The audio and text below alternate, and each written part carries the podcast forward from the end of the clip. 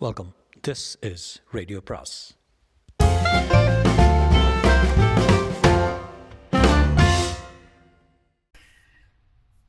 அனைவருக்கும் அன்பு வணக்கம். சுஜாதாவின் மற்றொரு நாவல் என்று நாவலின் பெயர் இரண்டாவது காதல் கதை.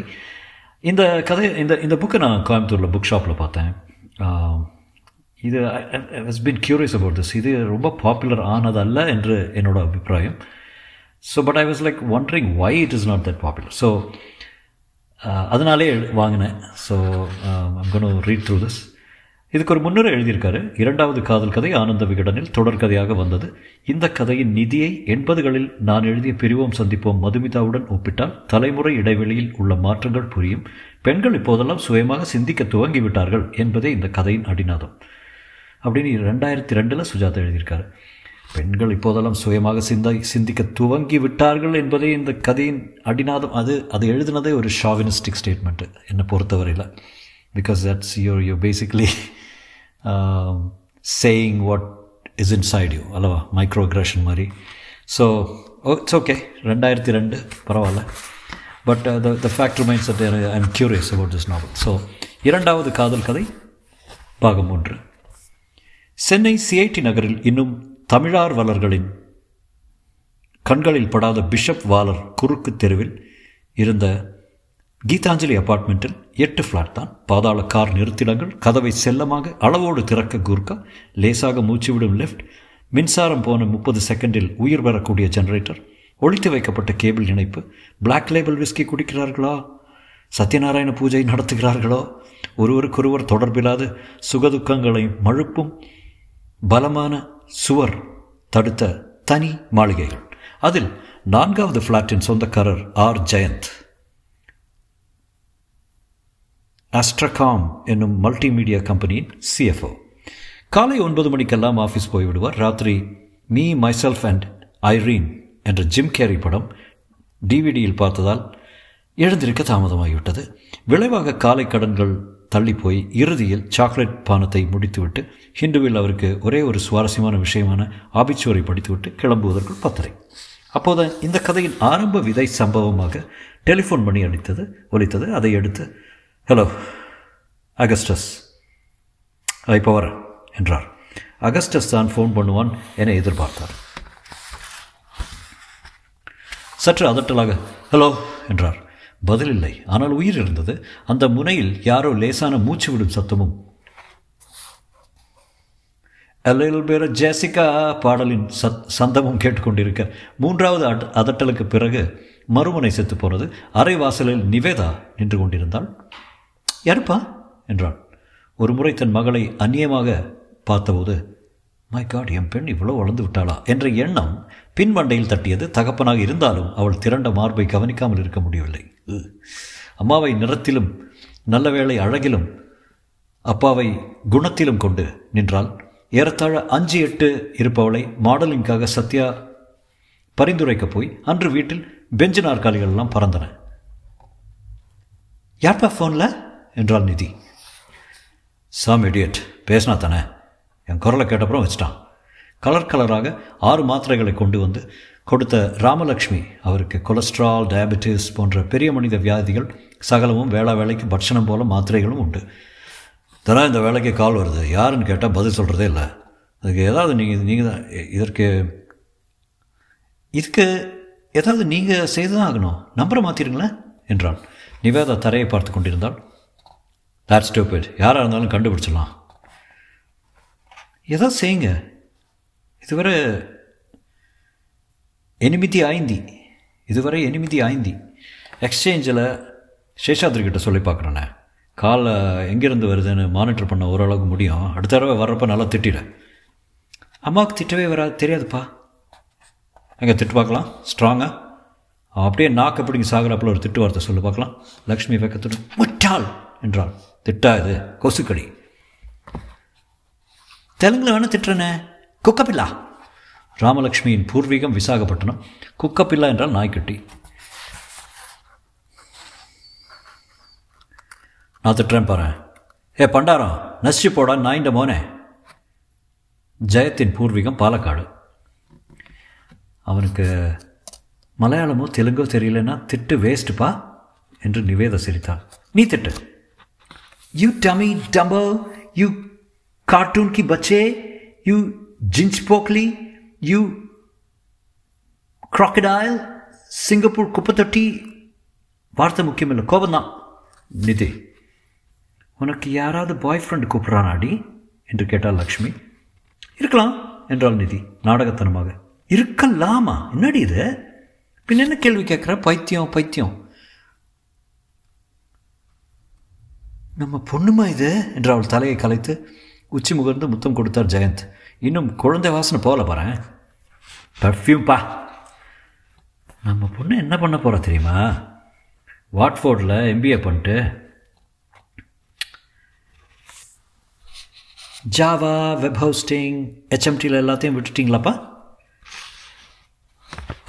கண்ணை பாரு நம்மக்கிட்ட சொல்லாமல் எதையாவது செய்யுமா இந்த கண்ணு? என்ன சொல்லு? சேவியா? சேவியா டெல்மி நிவேதா சற்று யோசித்து பதில் சொன்னான். அப்பா உங்களை எம்பாரஸ் பண்ணுற மாதிரி எதுவும் செய்ய மாட்டேன். தேட்ஸ் த கேர்ள் தருணும் சரண்யம் போயாச்சா? அப்போவே தருண் பத்து சரண்யம் பதினாலு. வரேன் நான் உன்னை ட்ராப் பண்ணிடுறேன்.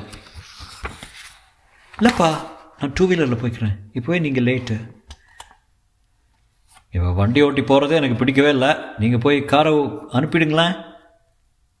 வேண்டாப்பா. ஏன் பயப்படுற? ஒய் டு கே பேபி இத்தனை டிராஃபிக்கில் நீ போகிறது அம்மா வேண்டான்னு சொல்கிறேன்ல உங்கள் பொண்ணு எவ்வளோ பிடிவாதம் பாருங்கள் அம்மா ப்ளீஸ் நான் வச்சுக்கிறது வெத்து வண்டி. இருபது கிலோமீட்டருக்கு மேலே போகாது. சைக்கிள்காரன்லாம் ஓவர்டேக் பண்ணிவிட்டு போய்க்கினே இருக்கான். ஏதாவது குழப்பம்னா இறங்கி நடத்தி அழைச்சிட்டு கிராஸ் பண்ணிடுவான். பஸ்ஸில் போங்கிறிய இதை பாரு. என்று செய்தித்தாளை காட்டினான். ஒரு பஸ் வீட்டுக்குள் மூக்கை நுழைத்து கொண்டு விபத்தில் ஃபோட்டோ போட்டிருந்தது. ஜெயந்தன் காரில் இருந்தது குட் மார்னிங் அங்கிள் என்று கேட்டு திரும்பி பார்த்தால் அந்த பையனை எங்கேயோ பார்த்திருக்கிறார். கருப்பு பனியனில் பச்சையில் தி ஐக்யூ ஜீன் என்று எழுதியிருந்தான். பார்பர் ஷாப் போய் ஒரு வருஷமாக ஆயிருக்கும். மார்னிங் நீ வந்து பட்டாபி அங்கிள் என்ன டாபியாக இருந்தாலும் சரி என்ன அங்கிள்னு கூப்பிடாதரா மிஸ்டர் ஜெயந்த்னு கூப்பிடு. அல்லது சார்னு. நோ அங்கிள் பிஸ்னஸ் சரி அங்கிள் சாரி சாரி சாரி எல்லோரும் சௌக்கியமா? உங்கள் father Chandrakumar flat number seven A துபாயில் வேலை பார்க்குறாருல?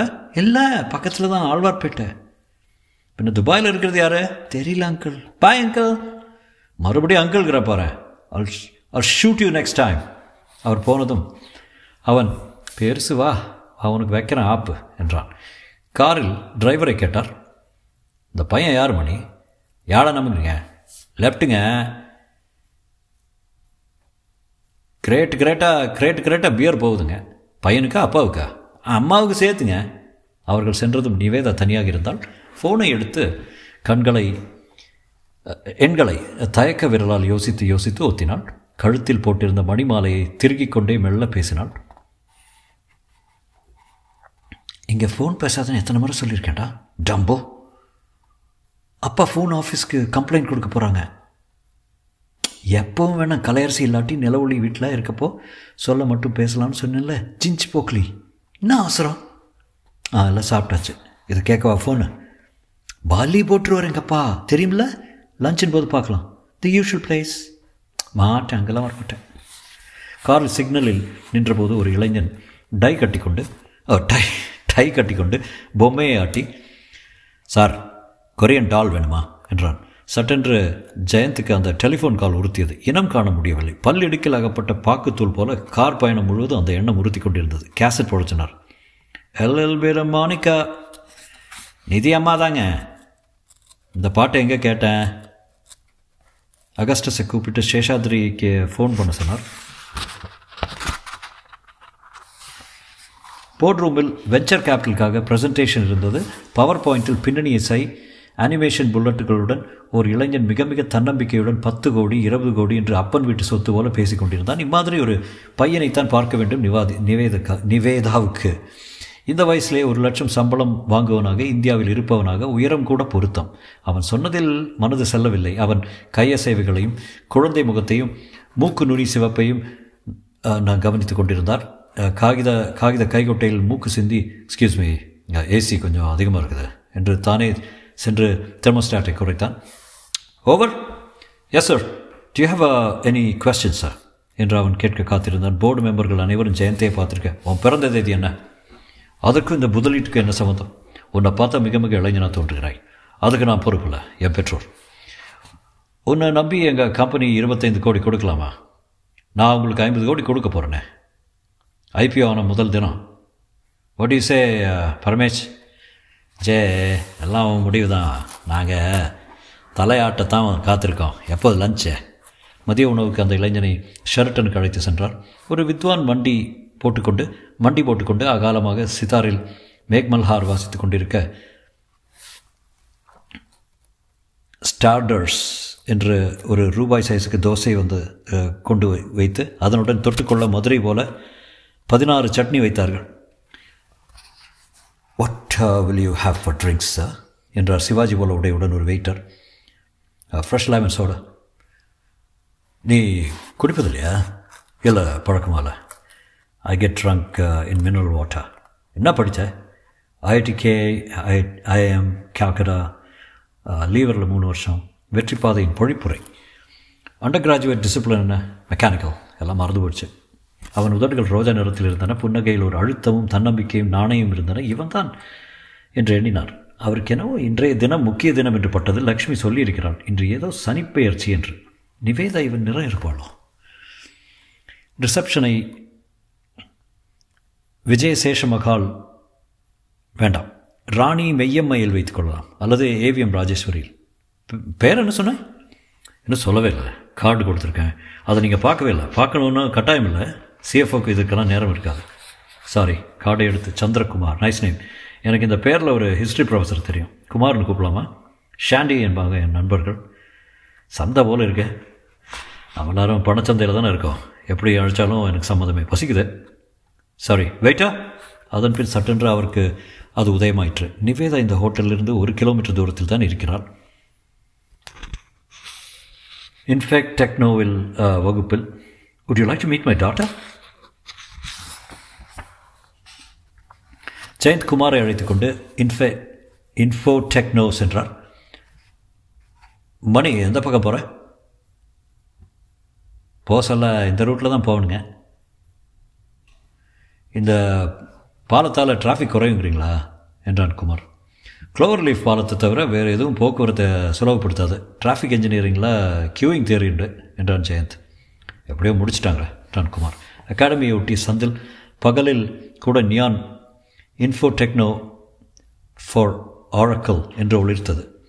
பைக்களு பைக் பைக்குகளும் பைக்குகளும் சாரி பைக்குகளும் மொஃபெட்களும் தத்தம் இளம் எஜமானர் மானியர்களுக்கும் காத்திருக்க ஏசிக்கு இருட்டாகப்பட்ட பெரிய ஹாலில் பலர் கணிப்பொறி முனையங்களை ஆர்வத்துடன் கவனித்துக் கொண்டிருந்தார்கள். மானிட்டர்களின் பச்சை ஒளியை முகங்கள் பிரதிபலித்தன. கண்களில் அமெரிக்க ஆசை முலாம் பூசியிருந்தது. இளைஞர்கள் கடுக்கன் ரப்பர் பேண்டு குடுமி தையல் பிரிந்த ஜீன்ஸ் பனியனில் யூசிஎல்ஏ மைக்ரோசாஃப்ட் சாக்ஸ் போல வாசகங்கள். மேஜை விளிம்புகளில் சாய்ந்து கிருஷ்ணன் கால் போட்டுக்கொண்டு கையில் கேபுசினோவுடன் ஜாவா பேசிக் கொண்டிருந்தார்கள்.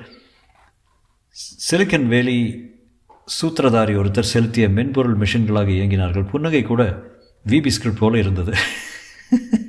விரல்களில் ஹெச்டிஎம்எல் குமார் அங்கே நுழைந்தபோது வா திஸ் இஸ் கூல் என்றான்.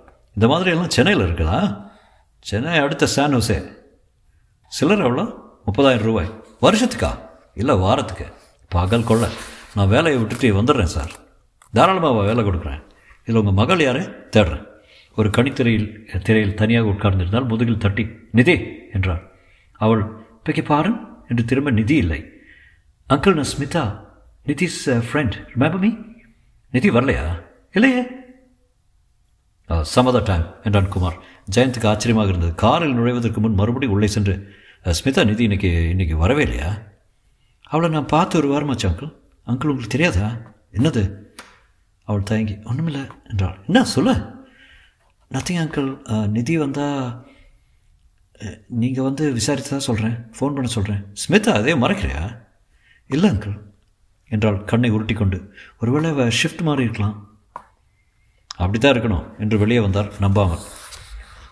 உங்கள் மகளை சந்திக்கிற பாகியம் இல்லை என்று தெரிகிறது. மற்றொரு சமயம் என்றார் குமார். நீ அவளை பார்த்தாக வேண்டும். எத்தனை நாள் சென்னையில் இருக்கேன் காலை ஃப்ளைட்டில் பெங்களூர் போகிறேன் ராத்திரி டின்னர் வைத்துக்கலாமா வீட்டுக்கு வரையா அதற்குள் முடிவு சொல்வீர்களா? என்ன முடிவு? வெஞ்சர் ஃபண்டிங் அதுக்கு போர்ட் மீட்டிங் போட வேண்டுமே. என் மகளை சந்திக்க சம்மதம் தானே நீ? நீங்கள் சொன்னால் வீரப்பனை கூட சந்திக்க சம்மதம் என்றான். மேம்போகத்தான் சிரித்தார். நிதி எங்கே போயிருப்பார்? காலையில் இருந்தும் எதுவும் சரியில்லை. எழுந்திருக்க லேட்டானது அந்த ஏழாம் நம்பர் பையன் முகத்தில் விழித்தது. நிதி அஹ், பிடி கொடுக்காமல் பதில் சொன்னது சேச்சா கற்பனை பண்ணிக்காதே.